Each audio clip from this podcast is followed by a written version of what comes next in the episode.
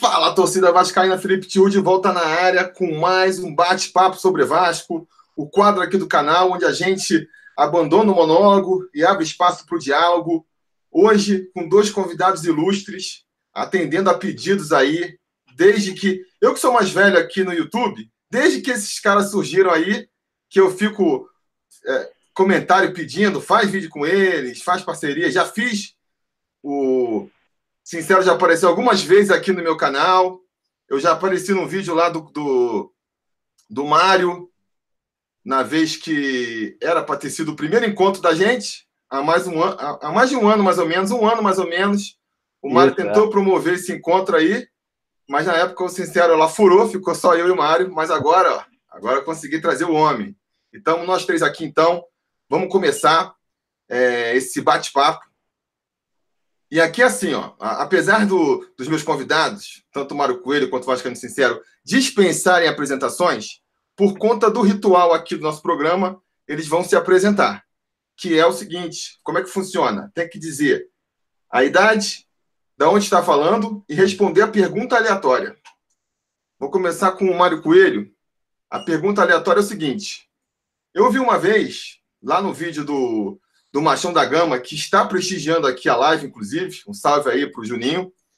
Que você já foi jogador de futebol, jogou no Vasco, né? Nas categorias de base do Vasco. É, quando era criança, é, quando era novinho. Então vou aproveitar isso aí para fazer uma, uma, uma divagação aqui. Se você fosse jogador do Vasco, tivesse uma carreira no Vasco, o que, que você ia preferir? Participar de uma campanha da Libertadores com o Vasco, ser finalista da Libertadores, mas perder o título na final.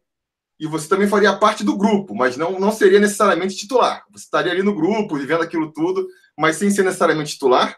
Ou você preferia ganhar um campeonato carioca, sendo que você faria o gol do título?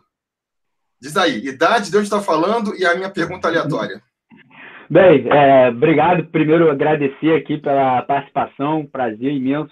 Para mim é um, canal que eu acompanho desde que eu comecei, para mim, sem dúvida, o melhor canal de qualidade, de, de tudo aí é o Sobre Vasco, então para mim é um prazer imenso estar participando aqui. Para mim, não tem canal igual do Filipão aí. E uh, meu nome é Mário Coelho, obviamente tem um canal no YouTube lá de notícias e tudo mais há um pouquinho mais de um ano. É, eu tenho 34 anos, sou é, de Niterói, do Rio de Janeiro. É, e a sua pergunta é pertinente, sem dúvida nenhuma, Libertadores. É, independente de qualquer coisa, acho que a Libertadores, é, mesmo para mim, eu sou um cara que, eu, obviamente, que eu não gosto de perder, sou um cara que sempre gostei de ganhar a minha vida inteira, mas é, eu não vejo a segunda colocação como, como uma derrota. Eu acho que a segunda colocação é você chegou numa final, você é, tem as honras ali de ter participado de um, de um, de um torneio. É, como o Vasco, para mim, eu sou, eu, apesar de eu ser tri, ficar triste que o Vasco perdeu duas vezes o Mundial, eu sou honrado de o Vasco ter chegado até lá. Eu acho que a segunda colocação no Mundial de Clubes não deixa de ser um mérito.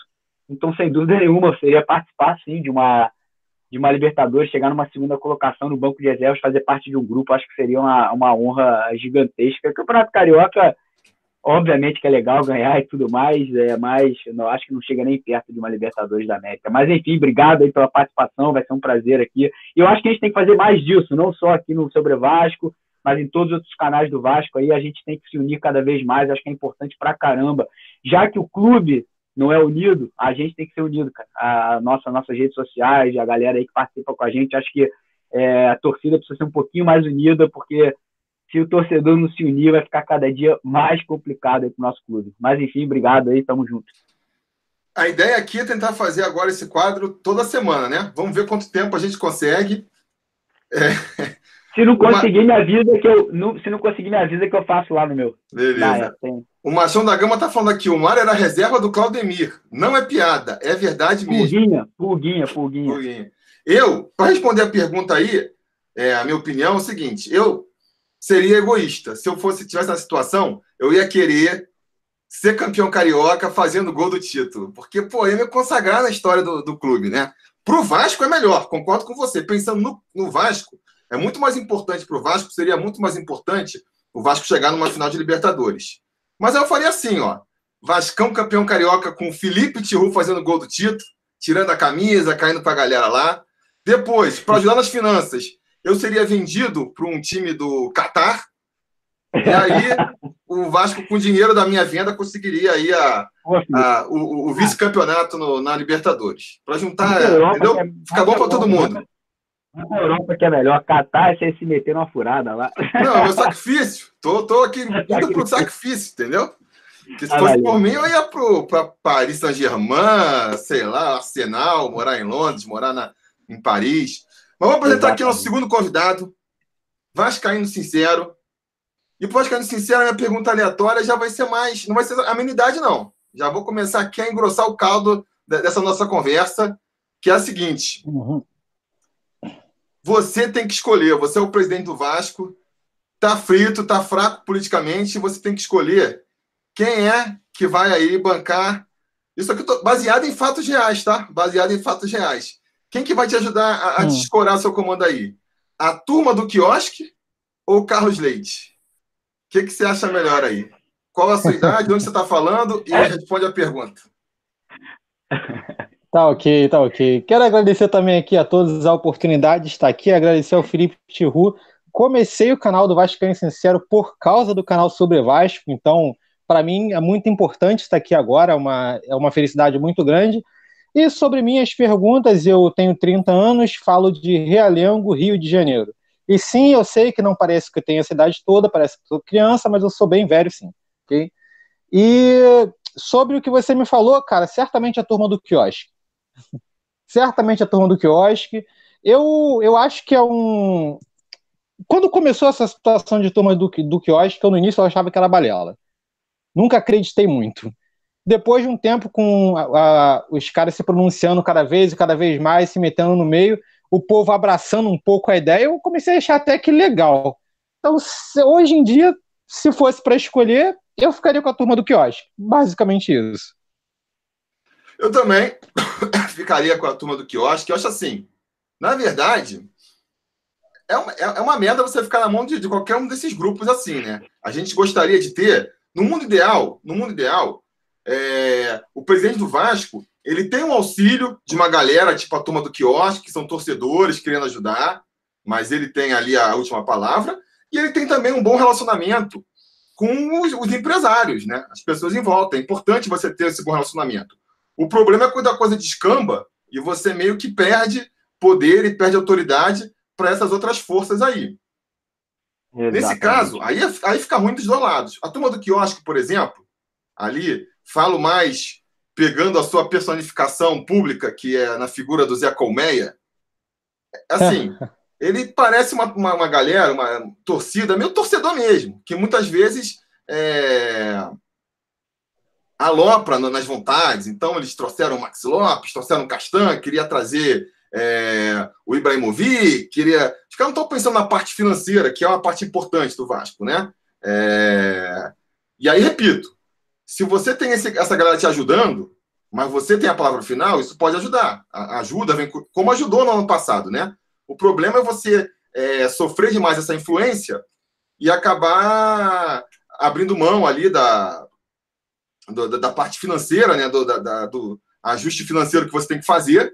Eu acho que foi isso muito que rolou nos últimos tempos, esse desgaste. Porque você vê no Alexandre Faria esse cara preocupado com o orçamento e a turma do quiosque, mas querendo empurrar, preocupado em fortalecer o time.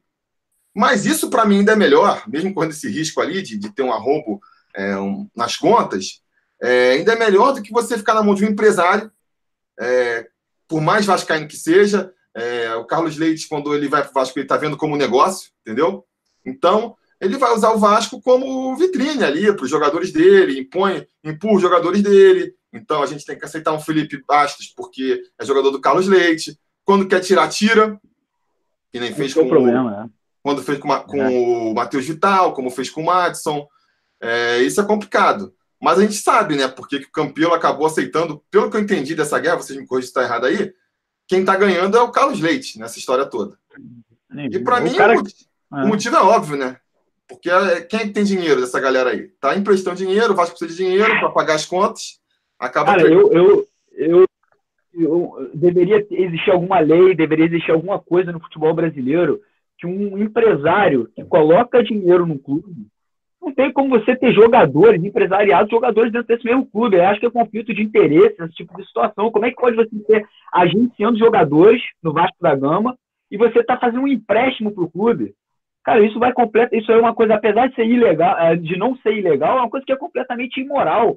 É uma coisa que você, você chegar para mim e falar, pô, Felipe, aqui, ó, você tem essa empresa aí, você está precisando desse dinheiro aqui, você tem dois irmãos meus aí que são seus funcionários, você está precisando de dinheiro, toma aqui 100 mil reais, mas, ó, toma conta direitinho dos meus irmãos aí, porque sabe como é que é, né? É complicado. Como é que, como é que você vai confiar numa situação dessa? Não tem como você ver um Pikachu é, ser titular do Vasco e, sabendo que o cara é agenciado pelo Carlos Leite. É uma coisa que é complicadíssima. Por mais que a gente não tenha provas de nada, fica sempre aquela pulga atrás da orelha, né? É difícil você realmente confiar 100% que as coisas são feitas ali é, de uma forma moral dentro do clube, né? É transparente, é difícil pra caramba. É, eu, eu ah, você consigo... pega você pega situações como, como a do Paulinho, é, até onde o, o martelo do Carlos Leite não bateu ali naquela venda do Paulinho? Que a, o Vasco ele já estava com uma situação enforcada há muito tempo, precisou do dinheiro. Ele empresta o dinheiro já contando com a venda do garoto. Essa venda já acontece logo em sequência e o dinheiro volta para ele até onde o Campelo decidiu e até onde o Carlos Leite decidiu nessa transação. Ou seja, o, o presidente ele perde autonomia. Fica na mão do cara que decide por ele. Não precisa de um presidente do Vasco, tira o Campelo e coloca o Carlos Leite. Não é necessário que tenha um intermediário para negociar. Negocia direto com o Carlos Leite e pronto, pô. Não, Entendeu? você vê, lá, o maior absurdo que aconteceu, o maior absurdo que aconteceu, porque o Carlos Leite, a gente tem que falar também, ele é um, uma iminência parda aí que atravessa administrações, né? Tava com o Dinamite, tava com o Eurico, tá agora com o Campelo. É sócio do Vasco e tem pretensões no futuro de virar presidente do clube. É, né? É. Uh, e ele, olha só o que ele chegou a fazer no Vasco, essa questão de. Você está falando aí justamente da, da, da, questão moral. O Cristóvão Borges é, é, é agenciado pelo Carlos Leite também. Então o cara põe os jogadores, põe o treinador que é dele, entendeu? E aí, por exemplo, você vai ver.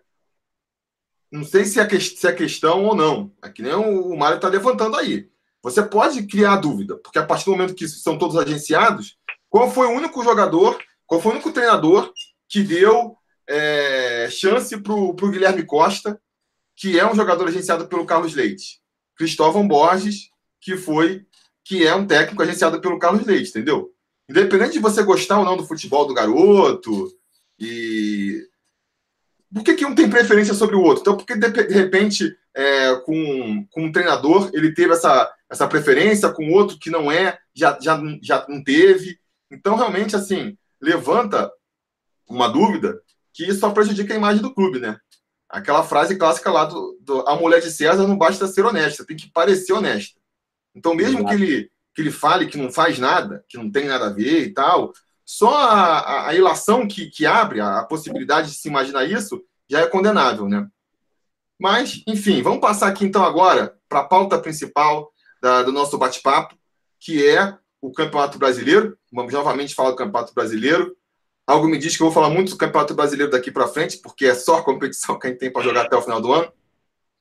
Inclusive, eu vou deixar uma pergunta aqui para o pessoal que está acompanhando. Eu, até agora, no bate-papo, fiz mais temáticos, né? Eu fiz, o primeiro era que que, a, sobre o elenco, os novos jogadores do elenco, o segundo foi sobre o Valentim, o último foi ali uma, uma análise do brasileiro. Esse aqui eu estou fazendo mais abordando vários assuntos, sem um tema único. Diga aí nos comentários depois se vocês preferem tema único ou preferem. Acho que vai ter que. Se eu for fazer toda semana, eu vou ter que abrir, né? Não vai ter jeito de toda semana achar um tema diferente. E por conta, por conta disso, eu quero voltar no assunto da semana passada, é, que foi aí as, as, as previsões para o Campeonato Brasileiro, porque é, eu dei os palpites lá junto com o Almirante e com o Juninho, mas agora estou com convidados diferentes e estou numa situação diferente, porque nós estamos aí duas rodadas adentro do Campeonato Brasileiro, duas rodadas bem ruins. Então, antes até de eu perguntar é, a, a, opinião de vocês sobre uma projeção, como vocês acham que o Vasco vai ir no brasileiro daqui para frente, eu vou pedir para vocês darem a avaliação do que vocês acharam dessa, dessas primeiras rodadas do Vasco é, no Brasileirão. do ponto de vista do resultado, vocês acham que é ruim, que tá, compromete bastante ou não? E da, do ponto de vista também é, do futebol apresentado, vocês acham que está perto, que está longe de acertar? É, o que, que precisa para ajustar o time, para esse time começar a vencer no campeonato aí? Vai lá, sincero, começa você. Ok, ok. Sobre, sobre a situação da, da pontuação, cara, são seis pontos. Seis pontos fazem muita falta. Lá, agora, pode, pode parecer uma coisa pequena, mas lá para a 32 rodada, para a 30 rodada, seis pontos vai começar a fazer falta na conta. Para mim, não ter conseguido nenhum ponto nessas duas primeiras rodadas, tendo em vista que todos os outros times conseguiram ponto, exceto, se eu não me engano, Vasco e Fluminense, que se confirmar a derrota para o Santos, Santos agora, são os, único, os únicos dois times que não conseguiram pontos. Para mim, isso é assim, preocupante. E sobre o futebol apresentado, não foi apresentado. Né? O Vasco ainda não jogou esse campeonato. Na verdade, o Vasco não joga tem bastante tempo. Você tem um meio de campo ali que, que não se entende, você não sabe se o Pikachu joga de meio campo, de armador, você coloca o Yansassi, não funciona, você não sabe quem joga pela beirada, troca o lado, não muda nada. Lá na frente o atacante também não está se entendendo, você não sabe se o volante protege, se sai, se volta, quem fica na lateral, quem sobe, quem desce, quem marca, qual o goleiro, enfim. Nem o técnico a gente sabe quem é e quem vai ser. Tá uma bagunça. A real é essa, tá uma bagunça. É, o salve-se quem puder, a gente tira ali um ou dois que estão rendendo, e o resto é, é jogar na mão de Deus e torcer pelo melhor. A real é essa. Infelizmente, a situação atual, para mim, eu, é, muita gente acha que é, que é tempestade em um copo d'água, mas para mim já é catastrófica. Para mim é um, é, um, é um, início de campeonato terrível eu quero que melhore para ontem. Eu quero que pelo menos comece apresentando um futebol bom, pelo menos na minha humilde opinião, logicamente. E é isso. E você, Mário? Ah, é, antes, antes da opinião aqui, galera, pô, tem quase mil pessoas aí, ó. Vamos deixar aquele joinha pro Felipe aí, ó. Deixa boa, o like aí para ajudar boa. o canal aí. Se inscreve aí quem não é inscrito ainda e em relação a essa parte aí do futebol, cara, obviamente que é, acho que é um começo de campeonato não teria como ter sido pior. É, eu acho que a primeira partida ali, a expectativa, por mais que a gente sempre sonhe que o Vasco possa fazer alguma coisa, era que o Vasco fosse ter dificuldade realmente contra o Atlético Paranaense, que vem sendo um dos destaques aí do futebol brasileiro nessa temporada. Tem a questão do grama sintética, que nada me faz tirar da minha cabeça que não, não tem ali uma certa diferença jogar naquele campo.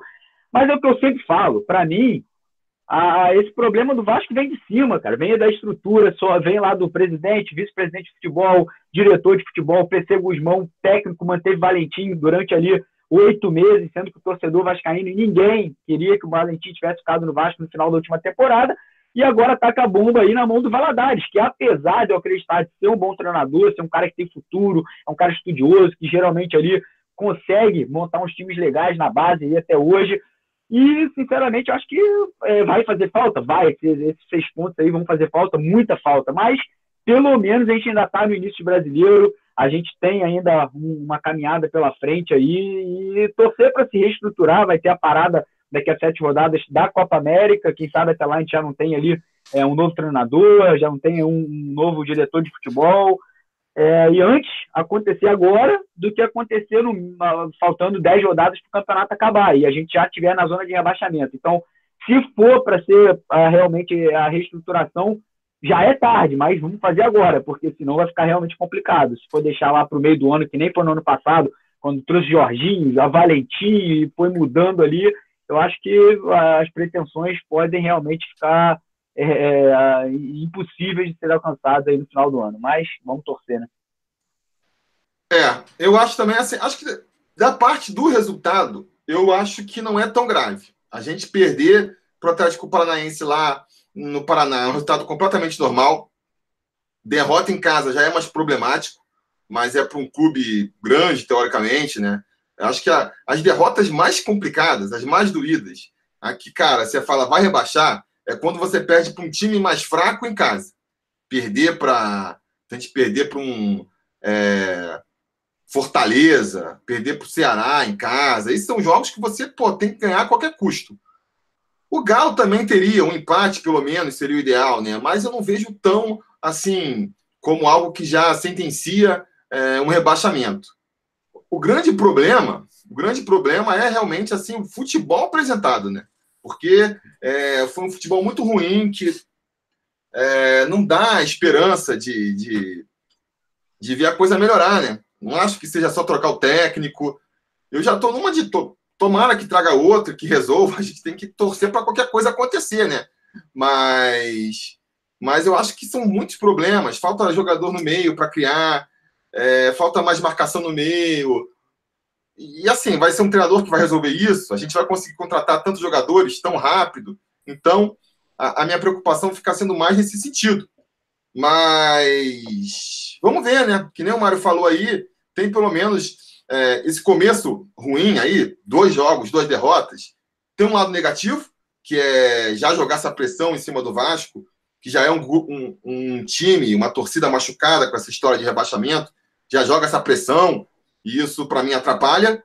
Mas, por outro lado, o ponto positivo é esse de que, cara, se for para dar, dar ruim, que dê logo no começo do campeonato para fazer a, a, as alterações que tiver que ser feitas enquanto tem tempo, né? Melhor do que às vezes pegar uma tabela boa, dar sorte, ganhar uns jogos, criar a ilusão de que está com, com um elenco coeso e lá na frente é, o fio virar. Então, se for para virar o fio, que vire logo, mas a gente precisa também retomar o controle desse barco rápido, porque se deixar é, afastar muito, vai ficando cada vez mais complicado, né? Vai ficando... Eu acho que no ano passado, já comentei isso acho que na live anterior até, uma coisa que ajudou bastante a gente a não ser rebaixado, a gente fez uma campanha de rebaixamento. A gente terminou com pontuação que poderíamos ter sido rebaixados. É... Teve os adversários que ajudaram, não pontuaram tanto, mas eu acho que uma coisa que ajudou o time a conseguir os resultados foi que a gente ficou ali margeando a, a, zona de rebaixamento, mas não entrou, entendeu? Na zona de rebaixamento. Porque se você entra na zona de rebaixamento e começa a, a, a perder jogo e ficar essa pressão, ah, precisa de uma rodada para escapar, precisa de duas rodadas para escapar, eu acho que, que aí já começa a complicar demais. Ah, então vamos ver, né? E, e, e aí, nesse sentido, mas a gente vai falar mais para frente, tem a questão aí do jogo contra o Corinthians, que deve ser mais uma pedrada mas isso a gente vai falar mais para frente. Vamos falar mais para frente. Vamos tentar então aqui, é... feito, exposto aí esse, esse primeiro momento que a gente achou do Vasco até aqui, faltam ainda 36 rodadas para a final da competição, tem janela no meio do ano, tem um monte de coisa. Então, levando tudo isso em consideração, como é que você acha que vai ser a campanha aí do, do Vasco no Brasileirão e em que posição que você acha que a gente vai terminar? Na semana passada, a gente teve o Almirante aqui falando que o Vasco terminava em nono. O Juninho falou que terminava em décimo segundo. Eu falei que terminava em décimo terceiro. Vamos ver aí, sincero. Diz aí, qual é a sua expectativa? Como você acha que vai rolar no campeonato? E em que posição a gente vai terminar no final? Cara, eu, é, é difícil, né? Você falar isso, é uma previsão muito, muito baseada no chute, né? Claro, claro. É, eu vi, eu vi tô, a maioria dos jogos dos times até, até então, né? O, basicamente, eu sei que a visão crítica minha pesa mais em cima do Vasco, mas eu, eu vi um futebol bem apresentado por muitos times e um futebol pessimamente apresentado por times que eu esperava que estivessem jogando melhor. Então, eu acho sim que a situação do Vasco atual é ruim, mas levando em consideração que os outros times também não estão lá, isso tudo, eu acho que dá para a gente ficar aí. Eu, eu chutaria uma décima posição. Uma décima posição, acho que é o que é o mais ou menos o caminho que a gente está tá arrumando. Tá arrumando. Se, se passar disso, para mim tá ótimo. Não, não acho, espero que espero não estar sendo otimista demais, não acho que a gente fique abaixo desses 10, não. É, de décimo primeiro para lá. Eu acho que a gente vai, no mínimo, de décimo a nono ao oitavo. É, seria essa, mais ou menos, a minha, minha humilde opinião. Confiante esperança, ainda. eu acho. Confiante ainda, hein? Esperava até menos. E, e você, Mário, tá confiante ainda? Acha que o Vasco termina em que posição aí no campeonato? Eu tô confiante sempre, eu tô confiante sempre. Eu acho que, cara, apesar de tudo, eu acho que o Campeonato Brasileiro tem um nível ridículo. É, até os times de ponta aí, cara, você vê aí o, o Palmeiras empatando ontem com, com Fortaleza e outros resultados aí, o Botafogo ganhando hoje, o Botafogo tem um time, pô, para mim, na minha opinião, o Botafogo tem um time pior que o Vasco. É, e, sinceramente, eu acho que esse início brasileiro aí, se o Vasco conseguir se reestruturar, se o Vasco conseguir ali o mínimo possível, que são os pontos em São Januário, que infelizmente ontem a gente perdeu, cara, eu confio mesmo, eu sou otimista, eu sou um cara que penso positivo, eu quero, quero é, torcer para que as coisas vão bem e eu vou, eu vou chutar uma oitava, oitava colocação com classificação para Libertadores. É, tô gostando de ver o pessoal. Aqui no, no chat, pelo que eu tô acompanhando, o pessoal que tá acompanhando não tá tão otimista assim, não. Estão é. botando aí 15, 13 no máximo. Mas eu também acho, não, acho que. Palmeiras empatou com o CSA, desculpa, Fortaleza não, CSA. É. Eu é, ainda acho que também é, o Vasco tem condições de, de, de, dar a volta por cima aí. É, mantenho a minha, a minha posição de que a gente vai terminar em 13 terceiro lugar. Acho que tá bom. Assim, óbvio, se puder mais, é óbvio que todo mundo vai, vai ficar feliz, mas se a gente conseguir ter um campeonato tranquilo, arrumar esse time aí e, e conseguir ficar sempre ali com a cabeça fora d'água, já vai estar tá muito bom. Fazer uma pergunta, deixa eu fazer uma pergunta rápida para vocês dois aqui. Vocês acham que o elenco do Vasco hoje é pior, mais ou menos igual ou melhor do que o de 2017? De 2017? Cara, lembrando o início de 2017, que não tinha ainda é. Anderson Martins, não tinha ali um, porque, cara, sinceramente, eu, eu vejo o Vasco hoje, se você pegar Leandro Castan, se você pegar ali as peças que a gente tem, eu não sei se o Vasco de hoje é tão. Assim, em relação a peças, não estou falando do futebol que o Vasco está jogando, mas em relação aos nomes que a gente tem no elenco hoje, contando com a galera que está aí de repente voltando de lesão, é, é, um Ramon, se o Breno voltar bem e tudo mais, eu, eu, eu não acredito que o Vasco está tão, tão mal assim em relação a jogadores, não. É, eu acho que o que salvou o que salvou muito o Vasco é, em 2017, na reta final, foi que a gente conseguiu uma defesa muito sólida ali, né? Uma defesa é. muito sólida porque a gente tinha o Anderson Martins em grande fase, o Breno em grande fase, o, o Martin Silva em grande fase e o Ramon em grande fase. Então, Sim. olhando por esse aspecto, se a gente tem o Breno e o Ramon voltando é, na ponta dos cascos, você bota ali o Castan substituindo o Anderson Martins, o Fernando Miguel também voltando bem, que nem estava aí no começo, é, é, acho que ficaria meio que equilibrado, né? Lembrando frente... que é, em 2017 o Vasco ainda teve aquela penalização de 10 jogos fora de São Januário. É, é verdade. Ou seja... É, eu também acho que o elenco do Vasco, se você for olhar as peças individualmente, não é um elenco ruim, mas é, não está dando liga, né? Eu acho que talvez é, é, um elenco também um pouco, como é que se fala? É, desequilibrado. Então, de repente, a gente não tem um jogador no meio para articular jogadas, tem muito jogador pela ponta de velocidade. E aí a gente vê é, os treinadores. Quem, quem era o armador do Vasco em 2017? Quem era o camisa 10 do Vasco em 2017? Nenê, né? Nenê. Nenê. Quem, é o camisa, quem é o camisa 10 do Vasco hoje? Lucas Mineiro, 10 do Vasco hoje. É, pois é. Ah, não, não tem como.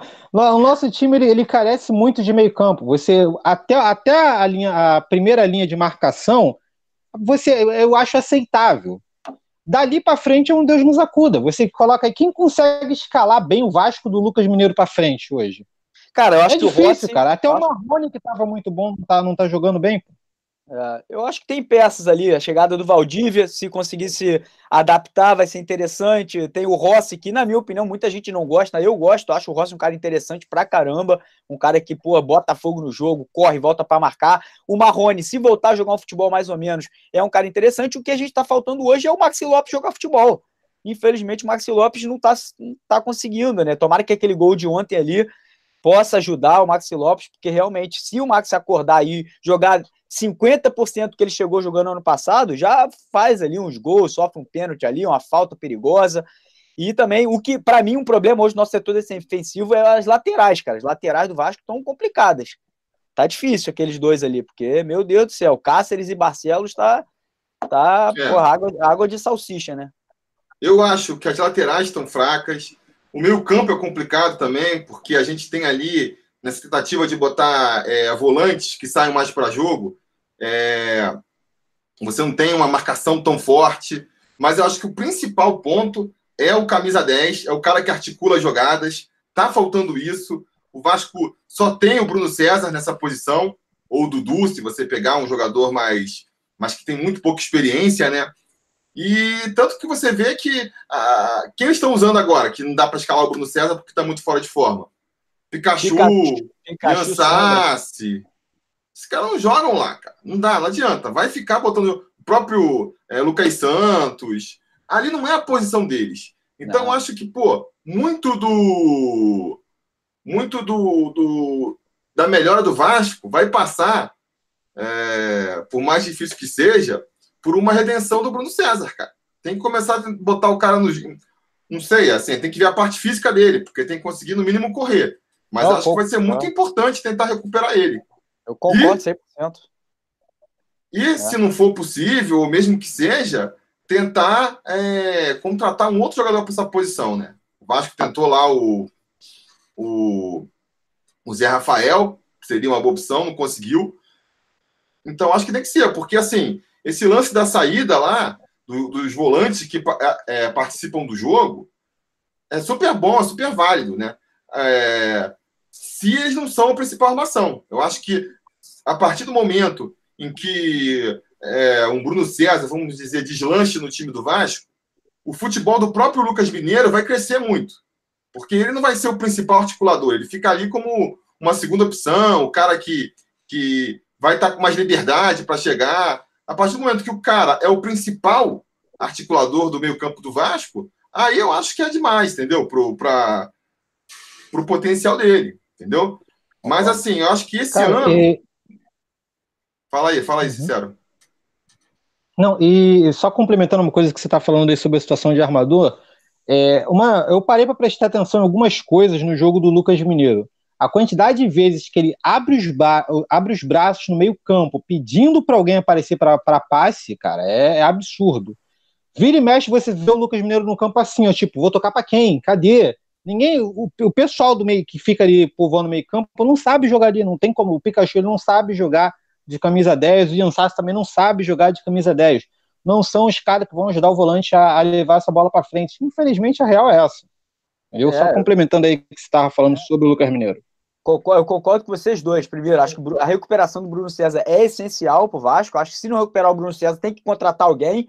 Não sei, trazer alguém de um time que, que, que se tenha se destacado em campeonato regional. E concordo com o Sincero também, cara. O Vasco não tem triangulação. O Vasco é aquilo. Faz o passe e desaparece. Dá o passe, o jogador e desaparece. Não, não, não, não dá aquela opção de, de receber de volta. Você não vê ali o time tentando manter a posse de bola, mas manter aquela posse de bola fazendo ali uma, uma, uma, certo volume ofensivo de jogo. Não, a posse de bola do Vasco é você ficar girando a bola ali, como o Felipe falou no último vídeo dele, Vasco joga no U. O Vasco joga a bola girando de um lado para o outro o tempo inteiro e não tem aquela parte de triangulação no meio de campo. Isso aí é fundamental se você quer aí realmente ter um volume de jogo ofensivo um pouco mais forte. E a gente não vê isso no Vasco hoje, não tem nunca um jogador que dá o passe, ele, ele se disponibiliza a receber a bola de volta, a não ser que seja um zagueiro. E é complicado. É, muito assim, raro, né? Nas poucas raro. vezes, umas poucas vezes você vê isso acontecendo e você fala, pô, isso, cara, por que vocês não é. fazem isso mais vezes, sabe? É, é complicado mesmo. Isso aí. E isso é difícil de você, de um jogo para o outro, você conseguir fazer isso no time, né? Isso, isso que é, é problemático. Um, é, é, um sintoma de um time mal treinado, exatamente é. isso. Hoje o Vasco é um time, infelizmente, mal treinado. Tô falando que é culpa do Valadares, acabou de assumir. Mas ali é aquela que começou lá com essa. Cara, o Zé Ricardo, pelo menos, você via um pouquinho mais disso naquela época, ali no começo do ano passado, no final ali, um pouquinho mais. Cara, desde o Zé Ricardo saiu. Não tô falando que o Zé Ricardo é bom treinador, nem quero ele de volta, nem nada disso, mas Cara, desde que o Zé Ricardo saiu, o Vasco é basicamente faz gol de bola parada, chutão para frente e erro do adversário. E só. Não faz gol mais de forma alguma, a não ser esse tipo de. É um chute que desviou em alguém, sobrou e a bola entrou, é um escanteio, uma falta, ou então algum mole, que nem foi aquele jogo contra o Santos, que a defesa do Santos ali deu um mole e o Vasco abriu o placar. Tirando isso, não tem triangulação. Ou mesmo a defesa do Atlético Mineiro aí, nessa última partida. Zagueirão Exato. cortou errado, caiu no pé do, assim que vai sair o gol, né? É. É, o Footstat fez um vídeo aí recentemente falando sobre os times e ele apontou duas coisas interessantes sobre o Vasco. É o time que tem menos um dos times que tem menos desarme no campeonato, que faz menos desarmes por partida, e um dos times que dá menos assistência para gol. Quer dizer, é, os gols, que nem o Mário falou, vão sair o quê? De uma falta, vão sair de, de uma bola perdida, de, de um rebote o que, o que ilustra que o Vasco não cria jogada, entendeu? Os gols saem meio que por acaso. E também Sim. não marca. Então a gente não tem um time que nem marca Ah, o time. O time da Ricardo, eu achava que o time tinha muito pouca criatividade também. Sim. Mas era um time que, pelo menos, se fechava todo lá atrás. Tinha então, pegada. Tinha é. pegada. Estamos abrindo mão de um time mais ofensivo para ter uma defesa sólida. Beleza. Você pode botar um time mais ofensivo em detrimento de, de, de, de abrir um pouco a defesa, né? Vamos tentar ganhar de 3 a 2 Mas esse Vasco de hoje, ele fica aí no meio termo, não faz nenhum dos dois. Ele nem consegue criar chances de gol e nem consegue também ter uma defesa sólida. Aí fica complicado. Exatamente, exatamente. E aí fica, é. e aí fica a questão de que que treinador que vai resolver isso, com quanto tempo. A gente está nesse dilema de quem vai ser o novo treinador do Vasco. Então, eu quero saber de vocês é... quem vocês acham que vai ser o novo treinador, né? Pelo que vocês apuraram aí nesses tempos. Quem vocês gostariam que fosse? E se vocês acham que, independente de ser quem vocês querem, quem vocês acham que vão ser, se você acha que resolve, quanto tempo resolve? O que, que você acha, Mário?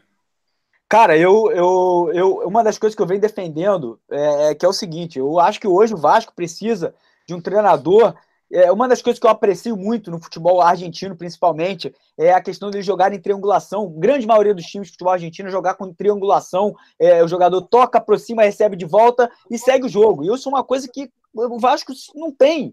E é uma das coisas que eu defendo. De repente, trazer um treinador sul-americano. É, tem muita gente comenta aí sobre treinadores que poderiam vir aí de times menores da Argentina ou Uruguai, algum outro local aí sul-americano. É uma coisa que eu gostaria. Eu tenho medo pela situação do Vasco hoje no Campeonato Brasileiro. Um treinador desse não conhece o Vasco, não conhece o momento político, não conhece a situação financeira, então isso aí pode atrapalhar sim, mas ainda assim eu acho que seria a melhor opção, porque no mercado do Brasil hoje, eu não vejo um treinador que, que, me, que, me, que me conquista, que me faça, não, esse cara vai chegar no Vasco e vai, vai mudar a forma do Vasco jogar, vai. Cara, você pô, vê, é, você vê os times montados aí por Abel, Jair Ventura, é, Dorival Júnior, Lisca. Pô, pelo amor de Deus, é mais do mesmo. Não vai mudar exatamente nada do que está acontecendo no Vasco hoje. Vai ser exatamente o mesmo futebol se melhorar, vai ser assim uma troca de uma peça por outra, mas muito pouco. E o Vasco precisa de uma mudança de perfil, uma mudança de, de ideologia, eu diria, no, na forma do Vasco jogar. Se vai demorar ou se não vai, aí é difícil falar, mas quem eu acho que vai vir para o Vasco, eu acho que vai acabar vindo aí um, um Lisca, um, um maluco desse aí. Eu espero que não venha Jair Ventura, porque é do Carlos Leite, né? Então, se vier Jair Ventura, você já sabe. Aí vai ser exatamente eh, o que a gente. Não, sabia quer. dessa, mas aumenta as chances, então. Aumenta consideravelmente as chances. Exatamente. e você, Sincero, o que, que você acha? Cara, por incrível que pareça, eu sou um dos poucos vascaínos que não tem um nome para técnico. Muita gente comenta, ah, é, é, Luxemburgo, que muita gente fala, é, Dunga, que está aí falando. Eu não tenho nome nenhum, eu não tenho um técnico que eu acho que vai, vai mudar o Vasco. Muita gente fala desses técnicos argentinos, sul-americanos e tal, para trazer. Eu vi alguma coisa do modelo de jogo, mas quando eu paro para pensar na realidade do clube atual e que esse cara ia ter que vir não só para implementar o estilo de jogo dele, mas teria que ajudar a trazer reforços, indicar nomes, entender o, a situação financeira, eu já não vejo, eu já me desanimo um pouco com a possibilidade disso dar certo. Então eu fico num mato sem cachorro. Eu, eu, sinceramente, eu espero que chegue alguém que resolva. Não tenho nomes, eu gostaria de ter algum nome para passar para vocês, mas eu não tenho. Nenhum, nenhum técnico no momento é, me faz pensar que vai melhorar a situação do Vasco. Na, a real, infelizmente, é essa. Quem Você... eu acho que vai vir. Sim, pode falar. Não, não, fala aí, termina aí. Pode falar. Não. É, sobre quem eu acho que é. vai vir, eu, eu acho que vai vir o Lisca. Eu acho que o Campelo ele trabalha muito na, na pressão da torcida. O que a torcida pede, ele faz. Então ele faz uma coisa, joga no Twitter. Não gosta, ele troca do nome. Não gosta, ele troca do nome. E ele vai trocando, trocando até ele conseguir encaixar alguém que a torcida não odeia muito, mas que ele possa pagar. Eu acho que nesse contexto vai cair o Lisca mesmo. É o, é o, é o, acho que ele não vai se arriscar com o Jair Ventura e não acho que o Dunga virá. Então, desses que estão aí, eu acho que é o Lisca que deve vir para o Vasco. É aqueles balões de saio que o pessoal fala, né? Vai soltando o balão, aí vê. Aí se a galera bate, é. sobe outro, sobe outro. Aí quando tiver um que subiu, vai. Vai acabar é trazendo o Valentim de volta. O Campelo, eu acho o Campelo vai... ele trabalha dessa forma. É, o Campelo é, ele trabalha dessa forma. Ele joga, ele joga pra galera e vê o, o nível da rejeição. É, a rejeição tem que bater no quanto ele pode pagar. Batendo no quanto ele pode pagar, ele leva. É, a, a ideia, basicamente, de negócio dele é esse. Esse vazamento, por exemplo, de que o Luxemburgo ia, não sei até que ponto foi um vazamento de propósito para sentir na galera. Eu, mas... acho que o vazamento, eu acho que o vazamento do Luxemburgo foi justamente para ele não vir. Eu acho que o Edmundo vazou a coisa do, do Luxemburgo justamente para para travar a situação, entendeu? Eu acho que foi isso. É, pode ter sido também. Eu, eu não sei vocês, mas desde que eu comecei esse canal, esse canal do Vasco, todo ano é, são, são duas, eram três coisas que eu, aliás, quatro, quatro coisas que eu ouvia direto. Riascos no Vasco, Diego Souza no Vasco, Luxemburgo no Vasco. É, tinha um quarto agora que eu, que eu esqueci, mas eram Bernardo, quatro nomes que eram de... Bernardo. Bernardo, Bernardo.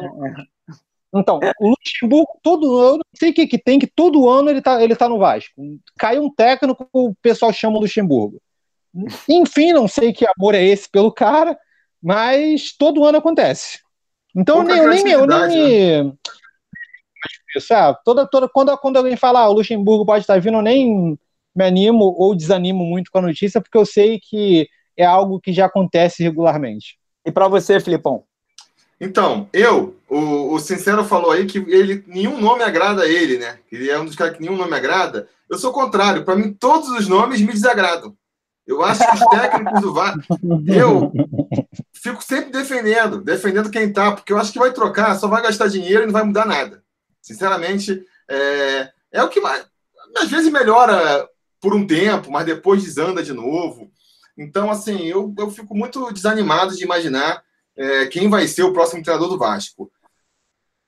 Caiu o Valentim, já não tinha a menor condição de ficar, mesmo, a pressão estava é, demais.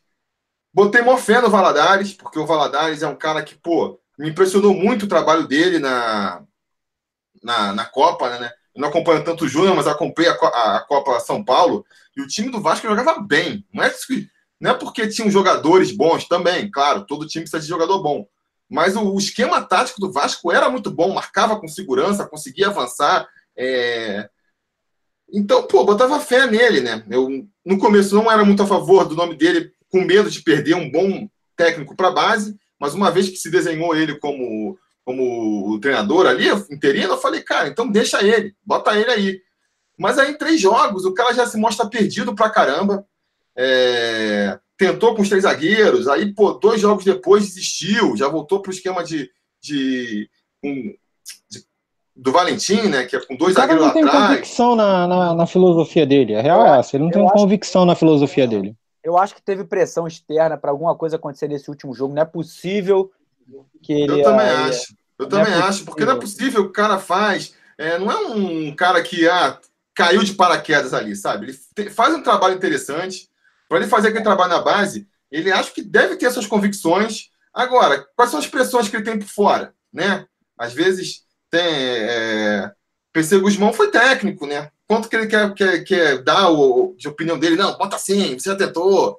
Eu acho que muitas vezes tem que fazer essas. É... ele se vê, por não ter a experiência, tendo que ceder nesse sentido, entendeu? É... a questão do, do, do técnico estrangeiro, eu também já falei aqui. É, acho que seria legal um técnico argentino, porque justamente traz essa parte tática que é importante. Se você não tem jogadores tecnicamente é, muito bons, você pega aí o Flamengo, o Palmeiras, são elencos estelares lá, gastaram milhões para montar, trazer os melhores jogadores. Você pode se, se contentar com um treinador mais motivador, que não é o caso do Abel, do, do Filipão, porque os caras resolvem sozinho. Quando você tem um time mais limitado, você tem que se basear mais na parte tática, né? Então não tem nenhum craque, não tem ninguém que resolve sozinho, então vai ter que ser as jogadas, vai ter que ser. E tentando buscar isso é que eu achei que o Valadares poderia ser um nome, ou então um treinador argentino poderia ser um nome. Agora, a questão do treinador argentino, que o Cicero falou, tem uma, uma, uma adaptação aí que, que custaria muito caro, porque não são só os técnicos, é um problema cultural do futebol brasileiro. Não é que nossos técnicos eles não ligam tanto para a parte tática. porque não gostam. É porque os próprios jogadores não gostam também. Aqui no Brasil tem essa cultura de que a gente resolve com talento. Então, se chega um treinador querendo impor uma disciplina tática, uma disciplina no treinamento, e não tiver é, um respaldo da diretoria por trás, falando agora é assim mesmo, eu acho que ele vai se queimar rápido, entendeu? E a gente está vendo, eu não sinto firmeza, não sinto firmeza nessa, nessa parte da direção aí para conseguir bancar um argentino. Diante disso, eu não sei, é que nem estava comentando antes, assim, o pessoal fala de, de esperar o Abel cair do, São, do, do, do Flamengo para tentar pescar ele para o Vasco. Eu, taticamente, do, dos times que o, que, o, que o Abel faz, não me agradam. Não me agradam dentro de campo. Agora, de repente seria interessante. Seria interessante ter um treinador que vem com uma bagagem de conseguir impor a sua moral. É, mandar não só embaixo, mas mandar em cima também. Para o campeão mas, falar, campeão, é assim que tem que ser. Só que eu não acho que vem. Tá? Só para ficar claro, eu acho que vem Dunga, Jorge Jesus, é, Dorival, esses caras todos, cara. Os caras não vão vir pro Vasco. O cara tem um pouquinho mais de mercado. O Dunga eu acho que tá aposentado. Não sei de onde que inventaram isso. Porque o cara Dunga, deve, é, Dunga deve estar tá vendo jogo de vôlei na televisão.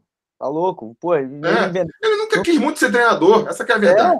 Foi treinador da é. seleção brasileira, porque, pô, ser treinador da seleção brasileira, beleza. É. Tentou no Inter lá, que foi lá o time que, que, de onde ele surgiu, e também ficou pouco tempo, não, não gostou. E nunca mais se encaixou. Eu acho que ele não tem interesse. Ah, vai pegar aí esse rabo de foguete que é o time do Vasco hoje? Acho muito difícil. E fora, e fora o pessoal cogitando o Dunga, né? Você parar para pensar, é. o cara pegou a seleção brasileira, onde tinha os melhores jogadores à disposição dele, e ele não conseguiu fazer aquele time jogar. E o cara vai pegar o Vasco com o William Maranhão e Lucas Mineiro e Pikachu hum. e vai fazer jogar. Sabe? É, realidade completamente. Não tem a experiência, como estar certo. a pouca é. experiência, a pouca experiência que ele tem de treinador de futebol é com uma realidade completamente diferente da do Vasco. Né? Mas é a mesma coisa, é a mesma coisa se aplica ao Abel Braga agora. O Abel Braga está dirigindo o Flamengo, tem um, como você falou, um time ali que tem, porra, o time mais caro do Brasil, talvez, e não bota os caras para jogar, vai botar o Vasco com o Maranhão, com o Bruno Silva, com o Barcelos, com o Cáceres. É foi o que o Felipe falou, pode ser um cara mais agregador, mais aquele estilo Joel Santana, que consegue ali falar a mesma linguagem do grupo se isso aí vai funcionar. Talvez funcione na parte motivacional, né? Mas. Mas funciona o tempo. Essa funciona parte motivacional funciona o tempo e depois Exato. anda. Funciona naquele momento ali, final de é. campeonato, é. chega ali, que nem chegou o Joel naquela época lá de Mercosul brasileiro, o Vasco ganhou tudo, com aquele timaço, obviamente. Mas foi o que você falou, funciona ali, um mês, dois meses, depois vai tudo por água abaixo. o próprio Jorginho mesmo, em 2015, ali, conseguiu juntar o grupo lá e fez. E Exato. aí é, quando teve mais tempo, né, para treinar o time, você viu que não tinha mais o que fazer mesmo, era mais a parte da motivação ali, vamos lá, galera. É, mas aí, levando tudo isso em consideração, levando em consideração que o Luxemburgo é, não vem porque o Edmundo vazou, queimou lá o filme, porque estava negociando antes, considerando que o Jair Ventura não vem porque por causa da rejeição da torcida, e seguindo o mesmo raciocínio que o, que o Sincero explicou, eu também acho que vai acabar sobrando o Lisca doido aí como técnico do Vasco, cara. Vai sobrar como Lisca doido. E aí, sei, vamos torcer para, pelo menos no primeiro momento, ele é, motivar a galera. É, mas tá brabo, tá brabo. Essa parte do treinador tá difícil de se animar. Acho que não vai ser por aí. Acho que não vai ser por aí a, a, a solução para o time do Vasco. É, se for o caso, até, vamos entrar aqui na próxima pauta, é mexendo mais em cima. É, aí, é, exatamente. E aí Cara, gente... eu vou te falar, os, dos únicos que vem sendo cogitados aí, que me agrada um pouquinho mais, é o Aguirre, de todos esses. Ah, mas esse também tá fora, tá fora da realidade.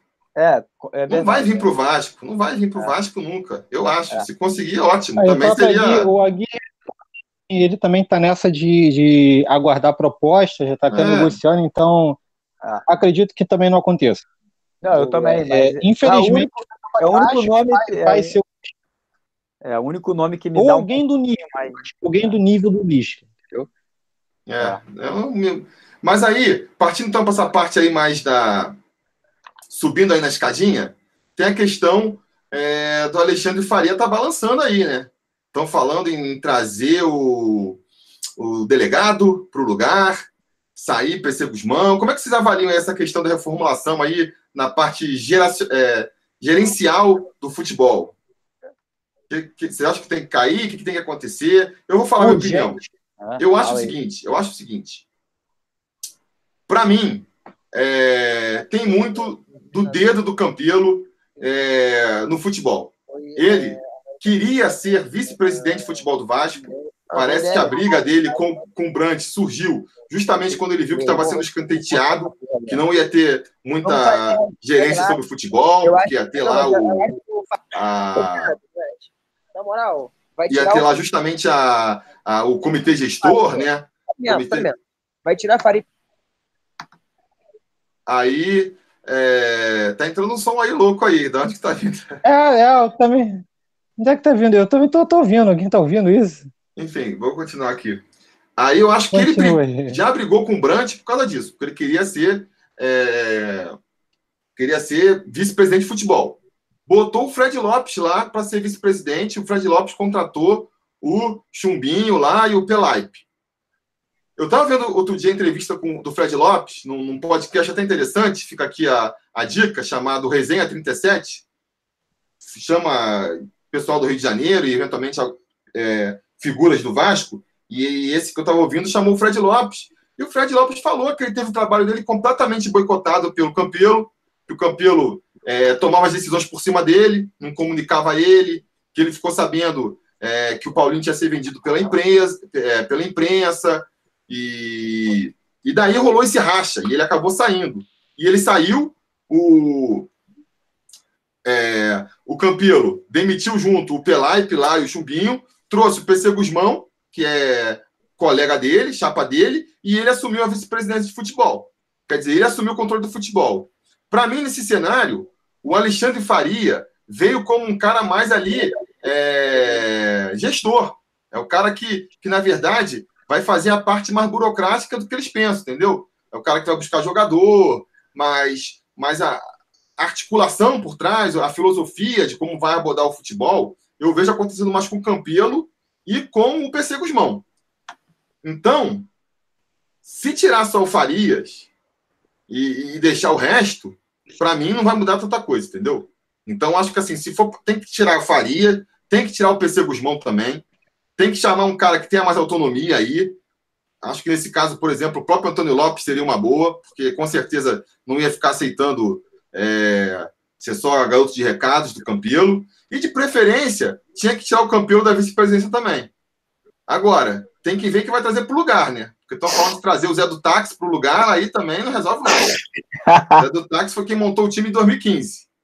Exatamente. Então, na verdade, em cima, tá que nem embaixo. Tem que sair o, o, o técnico, mas, porra, as perspectivas de quem vem para o lugar é, é, é desanimadora é. também. É.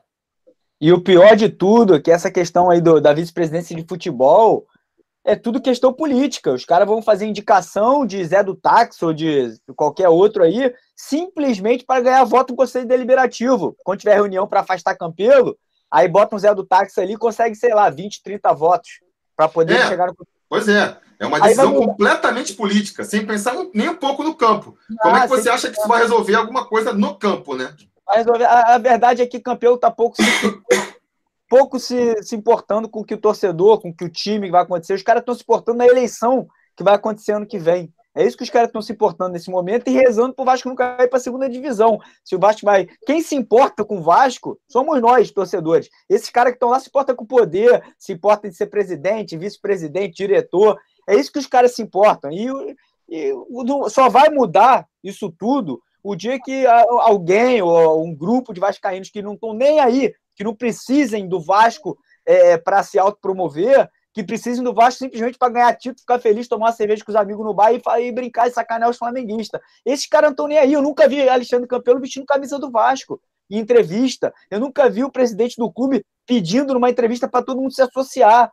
Tá entendendo? É um absurdo. Aí vai ter agora esse tipo de situação de ele sair da vice-presidência, apontar ali um, um novo vice-presidente para ganhar voto no Conselho Deliberativo e não vai mudar nada, não vai mudar absolutamente nada no Vasco, se não piorar. Se não piorar. A não, é nem, É, fala, fala, pode falar. Não, tô falando, não é nem pensando na eleição do ano que vem, na verdade, é pensando nas reuniões desse ano ainda. Porque segunda-feira teve uma reunião querendo, é, buscando o impeachment, o afastamento do Campelo lá, e a gente sabe que o Campelo saiu fortalecido porque se, jun se juntou com o Zé do Táxi e lá com o nosso camarada, como é que é o nome escapa agora?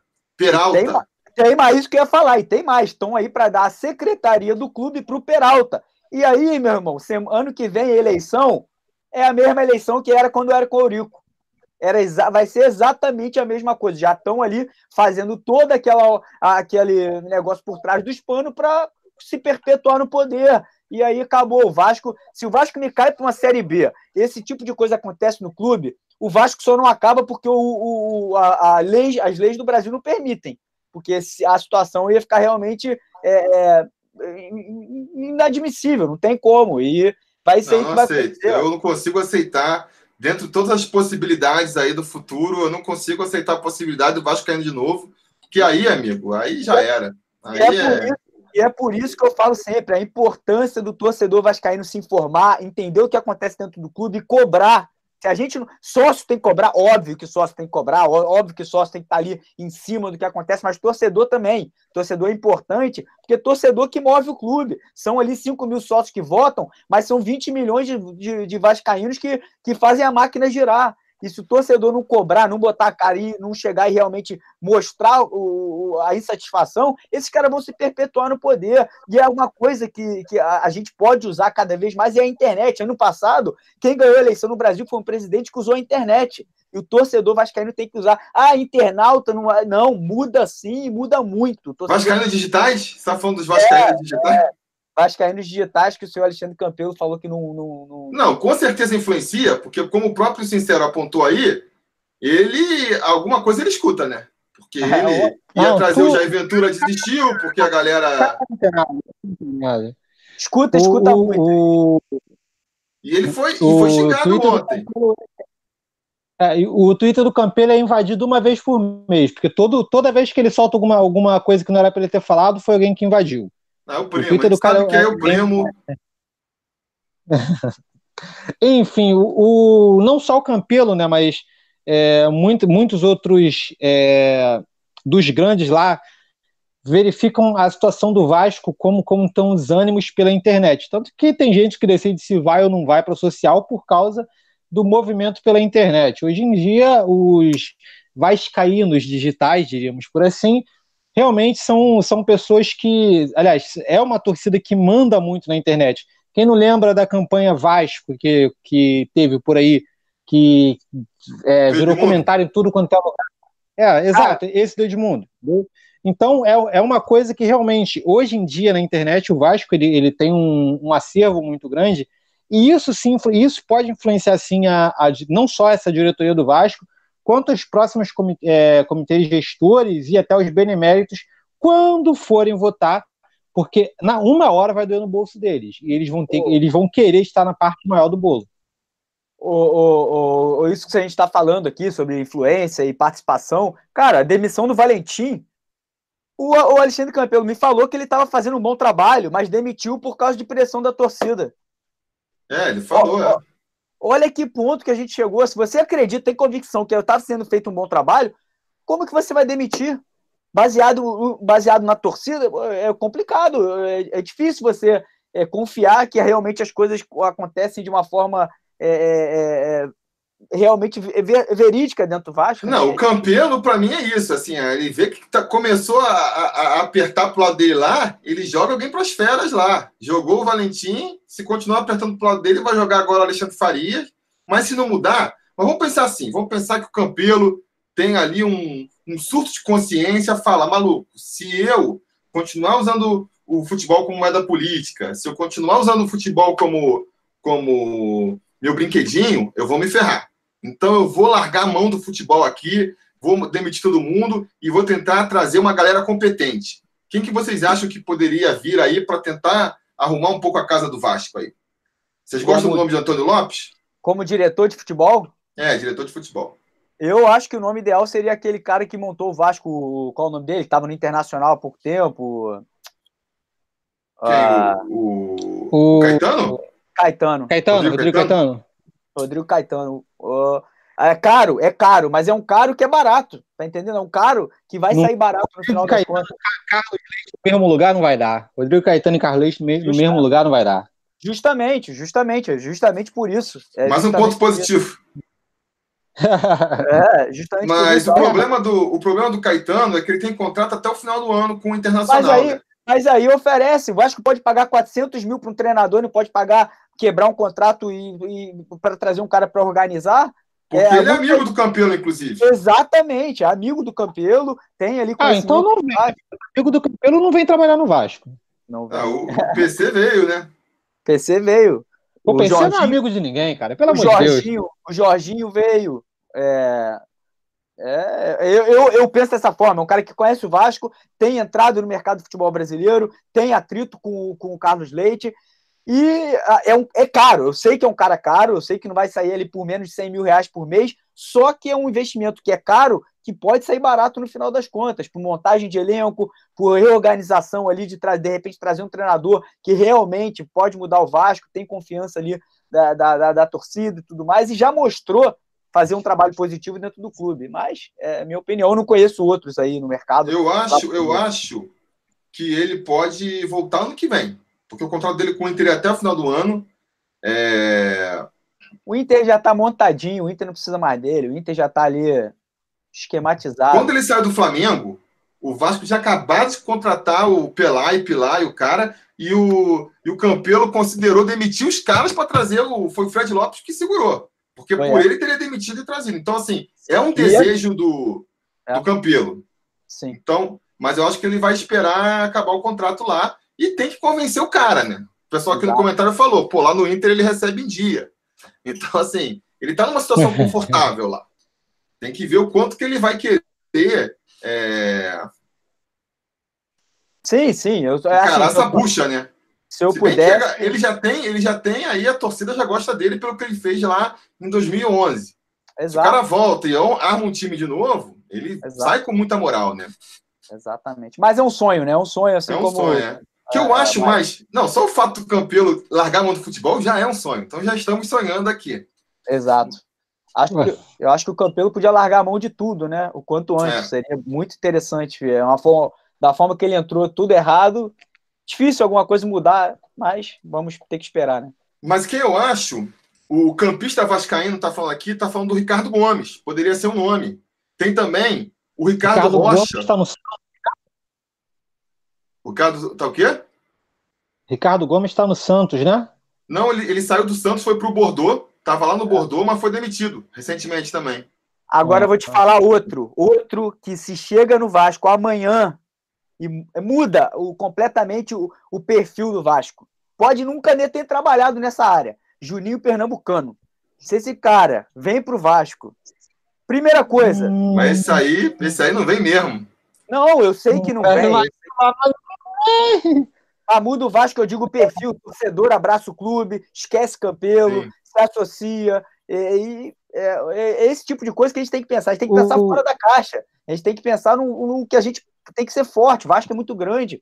O Vasco não pode ficar. Mas não, vai ser... O Juninho pela, pela convicção dele, pelo, pelo, pela própria forma dele de trabalhar, ele não ia conseguir, nem só com essa diretoria, mas também com os beneméritos do, do, do Vasco em si, né? É, da... É, e ele, e ele, ele quando Hoje, ele tem que ter muita autonomia. Ele tem que ter muita autonomia é. para tirar o cara. Tá. E, ele, quando jogador, já batia é. muito de frente com, com eu não acho que isso aí é, é, era bomba na certa. Dificilmente daria certo.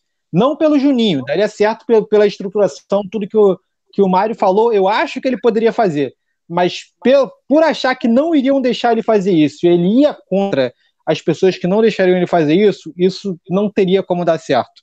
É, e eu acho que ele não voltaria para o Brasil. Hoje em dia mora nos Estados Unidos, é, odeio o tá Bolsonaro. Tá noutra, tá noutra lá. É, sim, mas é, para o Vasco seria é. fenomenal. Mas eu acho também, ó, além do Ricardo Gomes, o pessoal falou aqui, Ricardo Rocha também poderia ser interessante.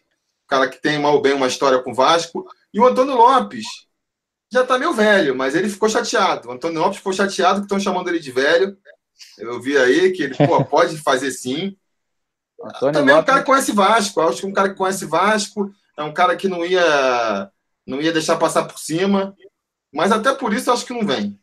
Porque eu acho, acho. que. Principalmente se botarem lá o, o Zé do Táxi na vice-presidência, aí, aí sei lá o que vai vir por aí. Infelizmente, hoje, cara, no futebol, é, para entrar ali, mesmo até de vice, tem que ser alguém que aceite ser vice do Campelo, que saiba que só vai chegar, que a palavra dele só vai chegar até aqui e daqui para frente ele vai ter que ouvir o que o Campelo quer. E achar um cara bom que vai ajudar o Vasco, que aceite isso é muito difícil. Eu acho que é mais importante que o vice-presidente de futebol, o diretor de futebol, que é o cara que é os contatos, que traz é. jogador, renova. Não, estou falando. Se o, se o Campelo aceita a, a sua incompetência para gerir o futebol, ele pode continuar como vice-presidente de futebol, mas chama Sim. um diretor que, cara, assume a responsa toda e vai fazer tudo na prática, né? É, ele só fica lá para levantar as taças. Exato, exato. E às vezes, cara, não precisa nem ser um nome, às vezes pode ser ali, é, como a gente está falando, Ricardo Rocha, Ricardo Gomes, às vezes pode ser uma comissão, pega ali dois, três caras, monta uma comissão que trabalha junto, e, entendeu? E é, pode se reinventar, não precisa ser aqui esse mesmo modelo arcaico que a gente já vive aí há anos e anos e anos no futebol brasileiro. Às vezes faz ali, como eles tentaram no começo, uma comissão de futebol com vários vice-presidentes, mas pelo que a gente ficou sabendo, o Campelo que decidia tudo sozinho, mas é, é, são pensamentos, mas eu não acho que vai acontecer. Eu acho que o Campelo realmente, esse cara autoritário, está seguindo exatamente a mesma forma de comandar do Eurico Miranda. Para mim, é, o que ele está fazendo hoje é um euriquismo, é, no comando do Vasco, é, é, autoritário, é decisões ali que ele toma, e vai ser difícil mudar, vai ser difícil. Ó, só falando aqui outro na, jogo. Na real, na real. Fala aí. Não, na real, na real, para mim, pode ser até o cara da cantina, pode ser qualquer um, só tira o Campelo de lá, deixa ele na cadeira de presidente, pode, pode ser até o Tihu, que tá aqui de bobeira, fazendo as lives dele, pode ser, tem boas ideias, tem o cara, pode ser o Tihu. Salário é, dá uma ajuda aí. Só tira o Campelo, só tira o Campelo. Eu, Campelo, se você está assistindo essa live agora, espero que você esteja, que você é um cara antenado, chama o Chihu. Pronto, resolvi teu problema. Ok? Ó, Manda O Joel Lopes falou que aceita por, treinar o Vasco por 5 mil reais, então já seria uma economia aqui da live. Pode ser uma opção. É... O Daniel Francisco falou do Mauro Galvão, é um nome. O Heraldo Conselheiro falou do Juninho Paulista, que ele tem um clube em São Paulo, né? Então é um gestor Sim. também. Quer dizer, as possibilidades estão aí. Jogadores que têm identificação com o Vasco, já tem um trabalho na área, só falta vontade. Aí, é, não sei quem perguntou aqui quem é o Zé do Táxi. Zé do Táxi é o José Luiz Moreira, é um conselheiro, ele tem uma, uma frota de táxi, por isso que tem esse apelido, e, e é historicamente ligado ao Eurico Miranda. Foi vice-presidente de futebol do Eurico Miranda por muito tempo, foi quem montou o time de 2015, só foi sair lá. Fez muita ele, merda. Fez muita merda e só foi lá descolar do Eurico Miranda quando brigou porque o Euriquinho estava tomando o lugar dele. Então, quer dizer, é, é, seria uma euricada tremenda do Campelo trazer aí o Zé Luiz Moreira para ser vice-presidente de futebol. Mas olha só, vamos então. Desiste, só dá estresse, só cansa, só dá úlcera falar dessa, dessa macro política do Vasco. Vamos voltar aqui para o dia de amanhã, voltar aqui pensando a curto prazo, que é o seguinte: é, sete jogos para poder para ter a parada, né? A gente pode até imaginar um treinador, pode até pensar em reforço aí para o segundo semestre para consertar, mas isso tudo vai acontecer depois da Copa América. E até a Copa América? Como é que a gente vai resolver? Sete jogos, vou falar aqui quais são os confrontos. Corinthians em Manaus agora no sábado, depois Santos fora, Ai. Havaí em casa, Fortaleza fora, Botafogo fora, mas vai ser no Engenhão provavelmente, né? Inter em casa e Ceará em casa. Tabela boa pro Vasco, hein? Tabela tá muito boa. boa. Né? Muito boa pro Vasco. Cara, você jogo... tira aí, você, você só tem um internacional aí de forte, assim, e é em, é, em questão técnica. E o é, Santos, isso. a gente não vai jogar na Vila, o Santos vai ser no Pacaembu. Sim. Isso, então... os outros são, é, tipo assim, dá para ganhar, entendeu? O Internacional é o, o, time tecnicamente mais forte, mas dele para o segundo, para mim tem um abismo, entendeu? Do Santos e do Corinthians, do Corinthians para o Internacional, a diferença para mim é muito grande. Então, eu acho que você vai, a gente vai pegar em Fortaleza, a gente vai pegar em Ceará. Acho que dá, cara. Eu acho que dá para a gente fazer um, uma pontuação maneira aí. Terminar é, no meio da tabela. Time... Eu acho que é fundamental a gente, a gente entrar na parada fora da zona de rebaixamento. Ah, não, isso vai acontecer sem dúvida nenhuma, impossível. É, com esses adversários, se o Vasco não, se o Vasco não conseguir sair da zona de rebaixamento com esses adversários que ele tem aí pela frente, aí realmente a situação vai ficar. Vai e mais um detalhe, mais um detalhe. Depois desse jogo contra o Corinthians aí, vai ser tudo espaçado, espaçamento de uma semana. Graças o Vasco tem é. aí a, a, vantagem de ter sido eliminado da Copa do Brasil, vai se focar só no Campeonato Brasileiro, não tem Sul-Americano, não tem Copa do Brasil. Uma semana para se preparar para jogar com o Santos, uma semana para se preparar para jogar com o Havaí, uma semana para se preparar para jogar com Fortaleza, com o Botafogo, com o Ceará. Lembrando, uma semana bastante si nosso departamento médico. É. é cara, Vasco... eu acho que eu acho que desses sete jogos aí, eu arrisco a dizer que o Vasco vai fazer aí uns 13, 14 pontos. Dois pontos mais ou menos de. É, é uma Exato. boa média. Eu acho, que, eu acho que o Vasco vai fazer mais ou menos isso aí. Vamos ficar fora da zona ali, 12 segundo, 13 terceiro. Tomara, tomara. É, é. Eu, acho, eu acho que o Vasco só perde para si mesmo. Que nem o Cero falou aí, né? Preparação física. Não é possível que eu não consiga fazer. Eu acho que um dos problemas no jogo de ontem contra o Atlético Mineiro foi que, cara, chegou na reta final, o time arriou arriou. O, o Atlético Mineiro estava satisfeito mas com o é empate. assim, cara. Tava satisfeito com o empate, mas, cara, os caras estão no campo, vão para cima. Vão para cima e acabam achando gol, entendeu? Então tem que correr até o da último 25 minuto. do segundo tempo, o time para.